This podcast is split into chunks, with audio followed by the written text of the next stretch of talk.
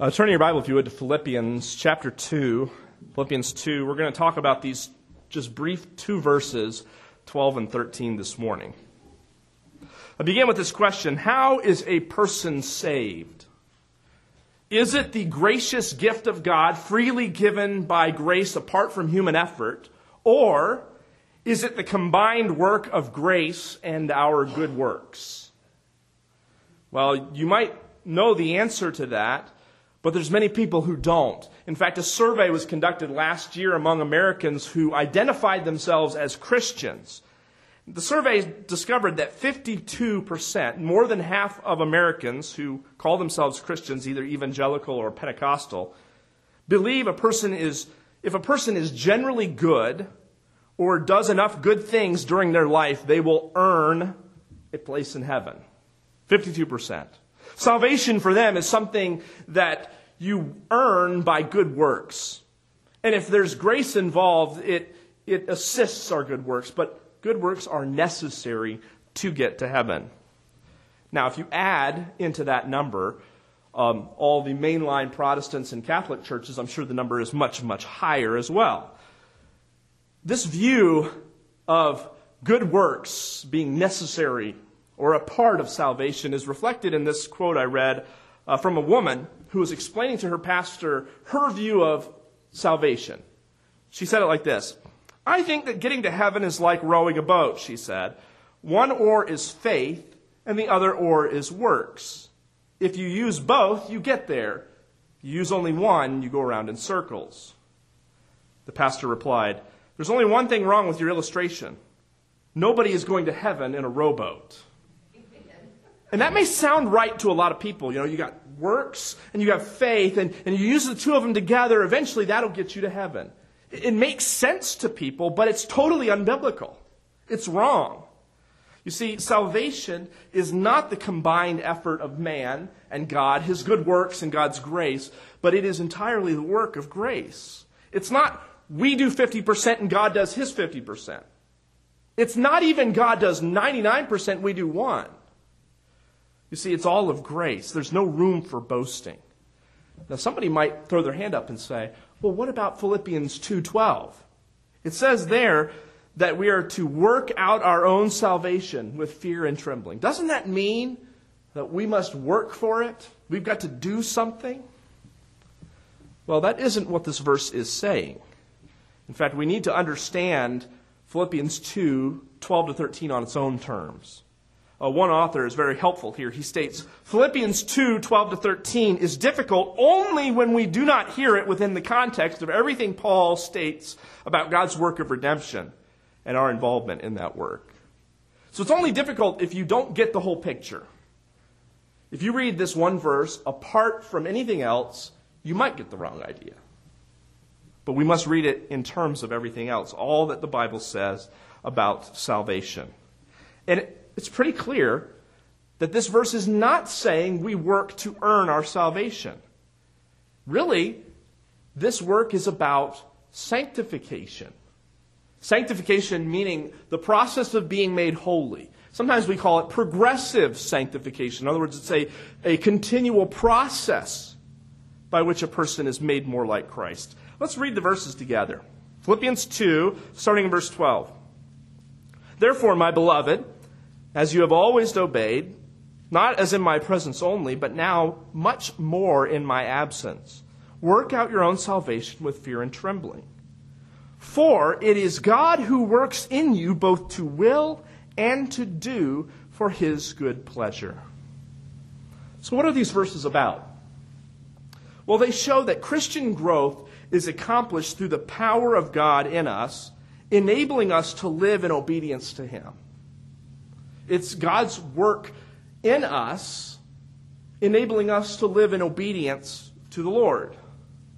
And that might be a pretty good definition of what sanctification is really all about.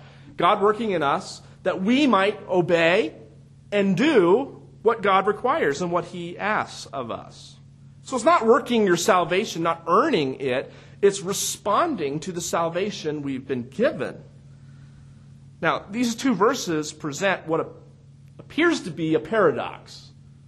That These two don't seem like they should go together. Uh, is it us working out our salvation or is it God working in us? Which is it? Well, this is the key to understanding both of them. That we must keep both of these verses together if they're to make any sense. If we, if we go with verse 12, we risk going into a sort of a works righteousness. If we go all the way into verse 13, we can slip into sort of this mystical let go and let God. And so we must keep both verses in balance if they're to make any sense out of it. They present, of course, two sides man's responsibility or your responsibility and God's activity. And that's basically going to be our outline this morning. I want us to look at them. What is your responsibility in this? Well, basically, it is this it is gospel shaped obedience. And I use that precise expression for a reason. It is gospel shaped obedience. We'll explain what that means as we go through this verse. Let's look at verse 12. Therefore, my beloved, just as you have always obeyed, not as in my presence only, but now much more in my absence, work out your salvation with fear and trembling. So here's the two sides, and, and we get the first one man's responsibility, our responsibility in verse 12.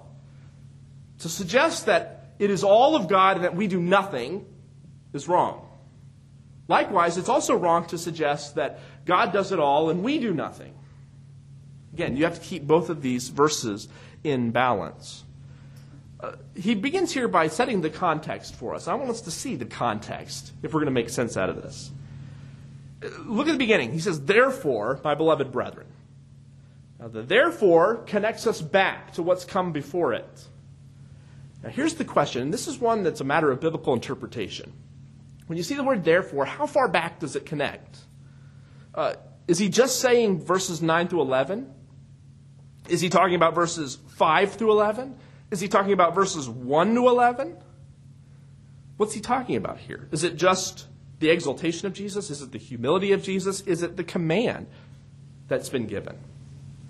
I think if we're to follow it all the way back, I think it goes back to chapter 1, verse 27. Only let your conduct be worthy of the gospel of Christ, so that whether I come and see you or am absent, I may hear of your affairs. You notice, by the way, the echoes of verse 27 that are in 20 in verse 12 of chapter 2? Absence, presence, he talks about that. He talks about working out your salvation. There he says, let your conduct be worthy. Really, these two verses are saying much the same thing, as we'll discover. So the context really goes back to verse chapter 1, verse 27. He's circling back around to that thought he shared in chapter 1. So we see the context. He also mentions them in verse uh, 12 as being my beloved. He says, therefore, my beloved. Now, he's already referred to the Philippians as brothers in this letter, and now he calls them beloved. It's a term of very close relationship. Those whom I love. It's not just that he had sort of a passing relationship with the Philippians, he had a deep relationship with them. He had served in this church. They were not just names on a page to Paul, these were people who he loved. I think about this sometimes when I'm out and about, and I, I sometimes will meet another pastor, and we'll talk. And, and when I talk about our church, it's not just an abstraction. Like when he talks about his church, I, I don't know the people in his church from anybody. And even though we have Christ in common, and certainly there's that connection, I can't really say that man, I, I love your church. I don't know your church. When I think about our church, I can say, yes, my beloved, right? Because I know you and, have come to love you, and hopefully you've come to love me in some ways. Nevertheless, that's the kind of relationship Paul has with the Philippians. But beyond that, this term beloved is often used of God and his people. So it's, it's almost like Paul is saying, You who are beloved, not just by me, but by God. And that's a truth that we can never wear out, is it? That God calls us his beloved, that he has set his love upon us, not because we did some good work that caused him to, quote unquote, fall in love with us. Not at all. He loved us because God is love. So, Paul addresses them as my beloved, who are likewise God's beloved church. So we see the context going all the way back to verse 20, 127. I also want us to point out their conduct.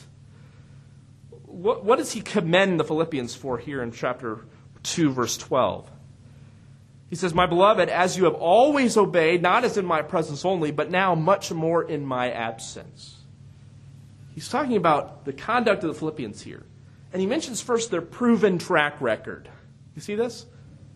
He says, As you have always obeyed. The Philippians have had a pattern of obedience in their lives. Paul recognizes that. You've always obeyed. Unlike some other churches, perhaps, that Paul could think of, you know, the Corinthian church, the Galatian church, some others that had some difficult problems. The Philippian church, though, has had a posture of obedience. That's been their track record. It's a church which has always obeyed, not, not just Paul. Paul's not saying, you know, you obeyed me, good. But rather, they have obeyed the Lord. They have obeyed the scriptures. They have obeyed the teaching which Paul has handed down to them from the Lord himself. See, they have a pattern of obedience, a proven track record. Interestingly, the, the word obeyed here and the word obey in the New Testament is closely related to the word hear. It seems to be a pattern. Obedience is through hearing. You hear something, and ideally, if you're obeying, you're, it's hearing put into action. Hearing put into action. That's the idea of obedience. That's why uh, at our house sometimes I think that we might have some hearing problems. At least that's the way it seems. I can give an instruction to one of the little people living in our home, and nothing. And you're kind of like, knock, knock, anybody home? Like, did you hear me? Because you're, you're going along like you didn't hear me. And that's what disobedience is it's to close our ears, to stop up our ears. We don't hear, we don't obey. We don't apply. Even if we did hear it, it's not being lived out. Therefore, it's not applied hearing. Well, the Philippians didn't have stopped up ears. They were always obedient, growing in grace. Now, some people seem to have this idea that obedience, even to the New Testament, sounds too much like legalism. Like, we shouldn't have to obey anything. Obedience is legalism. One author I read states it like this Application is almost always a code word for law. Later on, he goes on and says in a different book Growth in the Christian life is the process of receiving Christ's it is finished into new and deeper parts of our being every day. So for him, Christian life is not about obeying, it's about sort of this mystical experience with Christ. Well, for Paul, what's man's responsibility? It's gospel shaped obedience. And that's what the Philippians had. You see, it's gospel shaped, not law shaped. We don't obey because we've been given a strict law and we keep it in order to earn points. No, we obey because of the gospel. Jesus saved us. We belong to him, and so we obey him not out of fear, but out of love. Not out of a sense of duty necessarily, although there is a duty there, but out of a sense of gratefulness because of the gospel. So it's not legalism to suggest obedience is part of Christian life.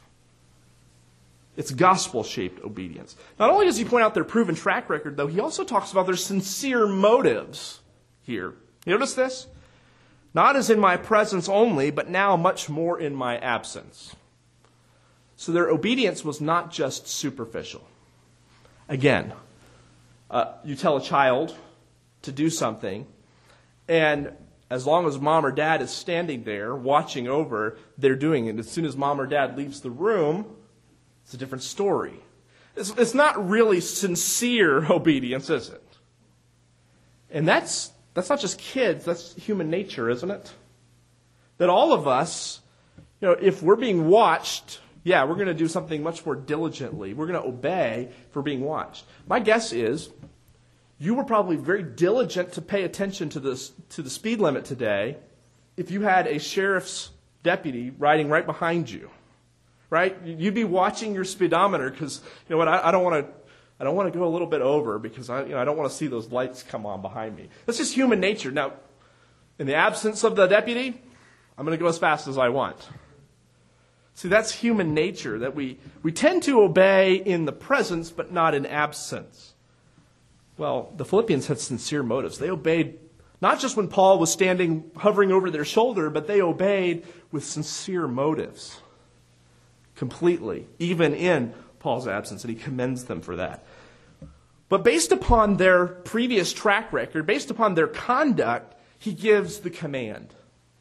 The command of verse 12 is this work out your salvation with fear and trembling.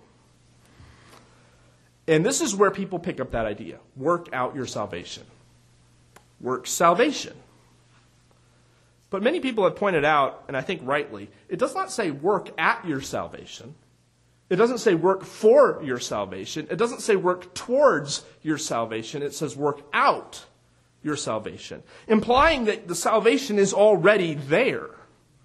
It's not something that you're earning, it's something that you're working out. It's already in you. But it's our responsibility to work it out in practical ways. Again, I already mentioned this is a command, it's an imperative verb. Uh, it's also in the present tense, which means, for this, in this case, that it's an ongoing action. It's not something that you just do once. We'll check that off the list. You know, okay, I worked out my salvation. What do I do next? Instead, it's a day by day thing. It's every day of our lives as believers, we're working out that salvation in practical ways. Well, what does it mean? I'm using that term, work out your salvation. But it really means that our lives should reflect in tangible ways the salvation we've been given in Christ. You've been saved by grace? Okay. Live in light of that. Let every word, let every action, let every thought be shaped by that truth that you've been saved by Christ. This word also implies you know, working out effort, doesn't it? Activity, energy being expended. Oftentimes in the New Testament, you read of the Christian life in terms of athletic metaphors running a race, fighting the good fight it, it's implying sort of an activity and energy. This is something that's going to take some work. Again, let me circle around back to the point I made earlier, and that is Paul, I think, is, is repeating himself here, basically. Because he already told them in verse 27 let your conduct be worthy of the gospel. Verse 27, chapter 1. That's what it means to work out your salvation. Letting, every day, letting your conduct be worthy of the message, of the salvation you have.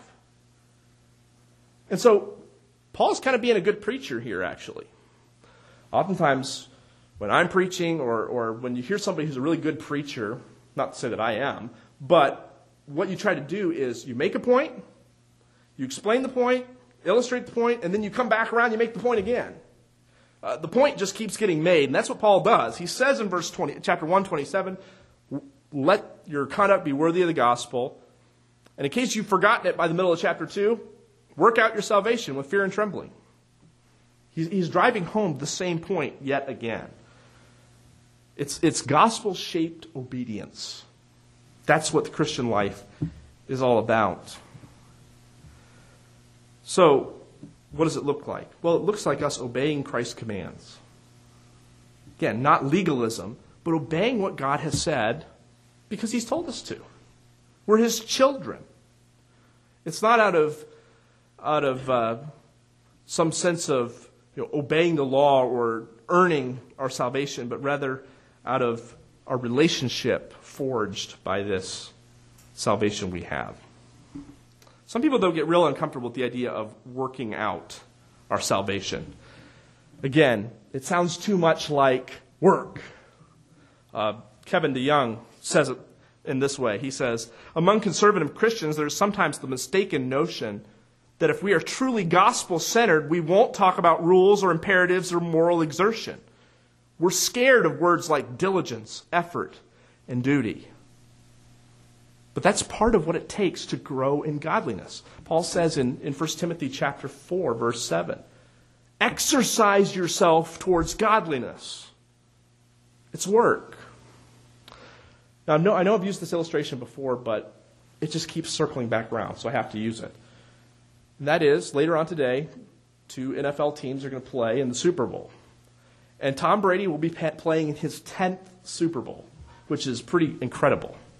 And now setting the record yet again for being the oldest quarterback to play in the Super Bowl. And I think it's a fair question to ask whether Tom Brady is really human or not because he doesn't seem to age really. I mean, he's, it's, he's playing almost as well now as he's ever played, and he just he doesn't seem to slow down. But what's the key? Well, I'll tell you this Tom Brady works hard at being a good quarterback. Um, his, his diet is famous for being just incredibly rigid. He only eats certain products and you know, he avoids all kinds of things that would probably be everyday items for us. He works out, you know, he works incredibly hard. It's not like Super Bowl rings just fall into his lap, even though it sometimes seems like that. He works incredibly hard. And the point is, anything in life requires some effort, and that is true of Christian living as well. We are to exercise ourselves, work out our salvation. But that's not all. If we just stop there and said, well, work it out, it sounds like I'm saying Christian life is all about you. You just, you make it work. Go out and do it. But that's only half the story. Because we have to go down to verse 13 as well. It's not just you. It's not just go out and produce the fruit of righteousness in your life. No, there's another half we have to consider. Look at verse 13. The Bible here says, For it is God who works in you both to will and to do for his good pleasure. So your responsibility is gospel shaped obedience. You're responding to the salvation you have by working it out, living a conduct worthy of the gospel. God's activity, though, is gospel produced transformation. God is working in us so that we can work it out. So the working in is just as important as the working out going on. So gospel produced transformation is taking place in the believer. Again, verse 13 says that God, it is God who works in you. Progress in Christian living is not just elbow grease. It's not just you go do it. Apart from Christ, the Bible says we can do nothing. So I think what would be helpful here is to just ask some basic questions of the passage to help us understand verse 13, the kind of the who, what, where, why questions. Number one, the who of this verse is God. The who of this verse is God. Who is it that's working? Well, here in verse 13 it says, It is God who works in you. Now, that doesn't mean that we do nothing, but instead the focus has shifted now to God who is at work. And this is so true. Did you know that within and of yourself, let's just use me as an example, in and of myself, there is no good thing that I produce. Paul talks about this, in Romans 7. You know, there's no good thing being produced in me. So if anything good is going to come out of me, it's got to be the work of God somewhere.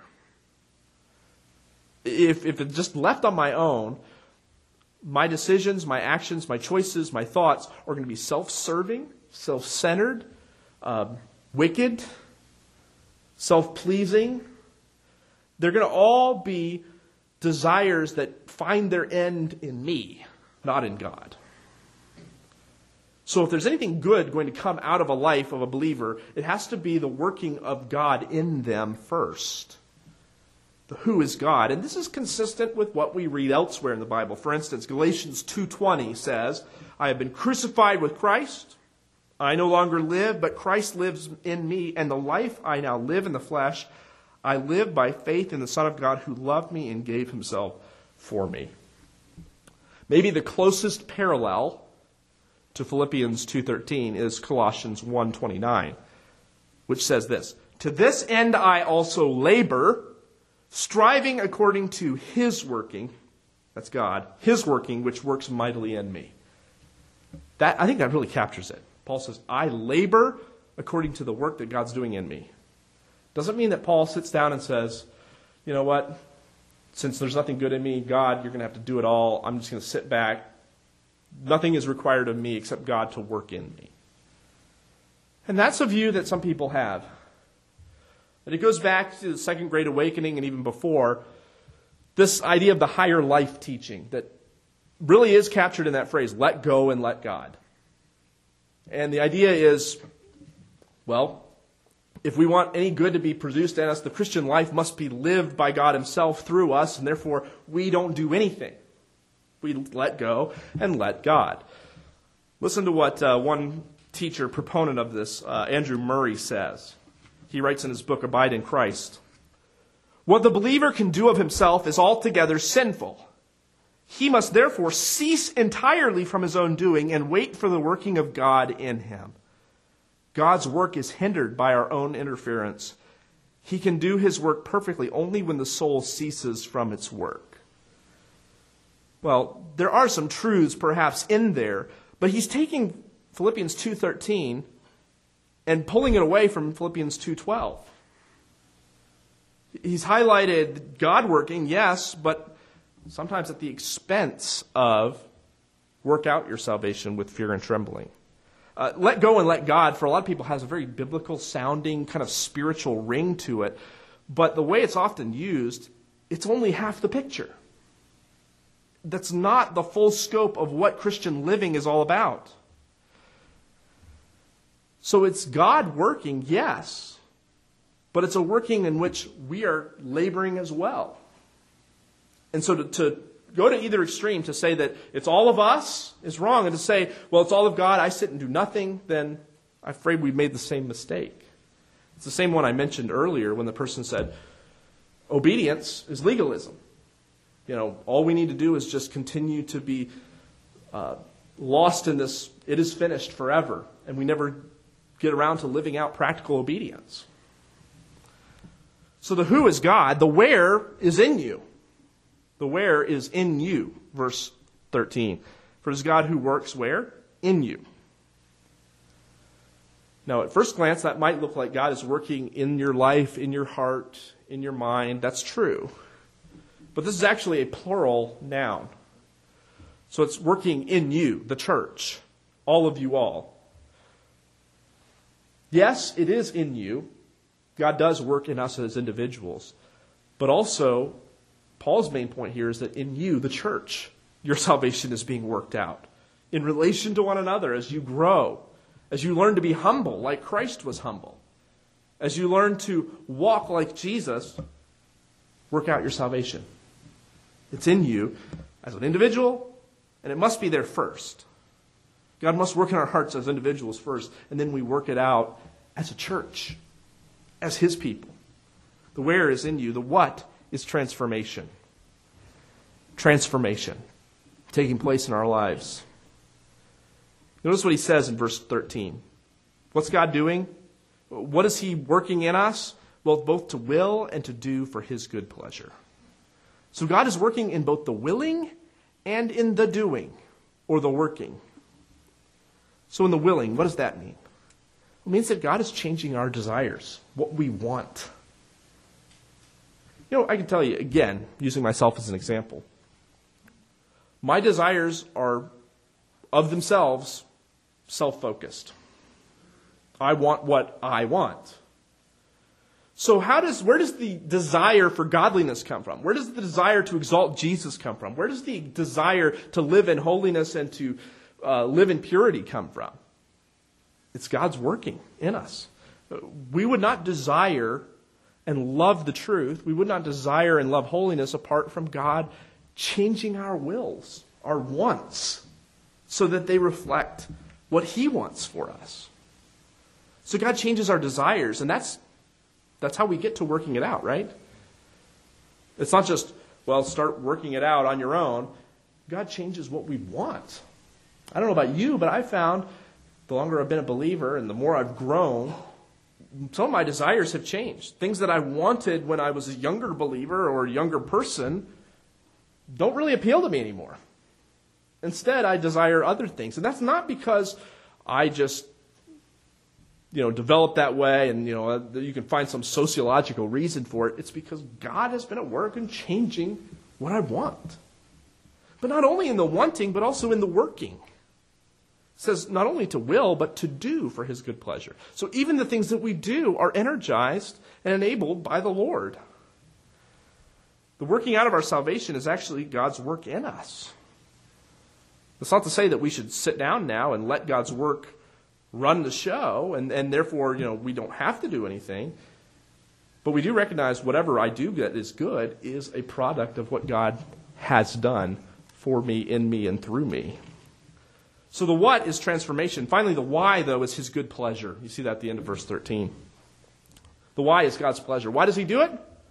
Why does God work in me at all? Because it pleases him to. It pleases God. My progress, my growth, my following after the Lord, it pleases him.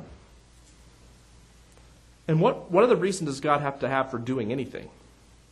He does what pleases himself. He has a perfect, a perfect will, a perfect desire. And so he does whatever pleases him. And he needs no other reason to do it. So we have in this passage what looks like a paradox at first. You know, work out your salvation, or is it God working in you? And yet these two truths have to be together if they're going to make any sense. We need to have a biblical balance here. So God's activity is gospel produced transformation. Let me give a little illustration that hopefully will help bring these two together. Imagine for a moment that I gifted you with a field, a plot of ground, and I said, I want you to go out and, and use this. It's a great field. Um, produce whatever crop or whatever you want to grow on it. So, what do you do with your field? Well, to start off with, you start plowing it up and you till up your field, you turn the dirt over, you, you get it to where you can plant in it. And then you sow your seed and you, you tend your field. You work at it, right? You, you go out there and pull the weeds out of your field. You pick the rocks out of your field. And after some days, the, the field begins to produce crops. Now, let me ask Did you produce that crop? Well, you can, you can say, I worked at the field. Or maybe you can even say, I worked out the field. But what caused the plant to grow? You didn't cause that seed to germinate. You didn't cause that sprout to come up. You, you, certainly didn't send the rain to water the field. You certainly didn't produce the sunlight that caused it to grow. And so, anybody who said at the end of the day, well, this is my field, I grew it, these are my plants, and, and I produced this crop, that's not true. If anything, we could say God worked to produce this crop. You did the part that God instructed you, the, the tilling of the field. But to say that we produce the fruit of righteousness is not entirely correct. But we have a responsibility, a responsibility to respond in obedience to the Lord. So hopefully these two verses together brought a little clarity to frequently misused verses. But I want to close with just one question. If the growth of Christian life is about God's activity and our responsibility, let me just ask one simple question. Is there any area in your life where you would recognize that you're not living in obedience to the Lord? Is there any area where you're not living in obedience to Christ in what you do, what you think, and what you say? Now, I, I dare say that all of us have some area in our life where we're not fully obedient to the Lord, right? Maybe it's in something that you know that you're doing, maybe a habit formed that you know isn't right. You know that it shouldn't be there in your life, but it's a whole lot harder to part with, maybe than you thought. It's, it's, a, it's something you say, you know what, I, I know that's, I know God would have me do that, but it's so much easier to do this. Um, maybe it's something you have been avoiding. You say, I know God would have me to do this, but I really, really don't want to. Well, if our responsibility is gospel shaped obedience, what, what areas are there? Maybe just isolate one and say, you know what, here's an area where I'm not, I'm not living in obedience. You see, it is God who is at work in us. And maybe part of God's work in you this morning is that you were here to hear this message. Maybe part of God's working in your life was to expose, you know what, there is something. And maybe that God is working in your willing, in your wanting, so that you say, you know what, that is something I need to work on. That is something that needs to change in my life. God, give me the help, give me the strength, give me the power to do it. So as we go out from here today, think on this question. What area is it? What part of your life is not entirely obedient to the Lord? And I think we can all find one, probably without looking too difficult, too hard. So let's go and work out our salvation, knowing that it is God who is at work in you.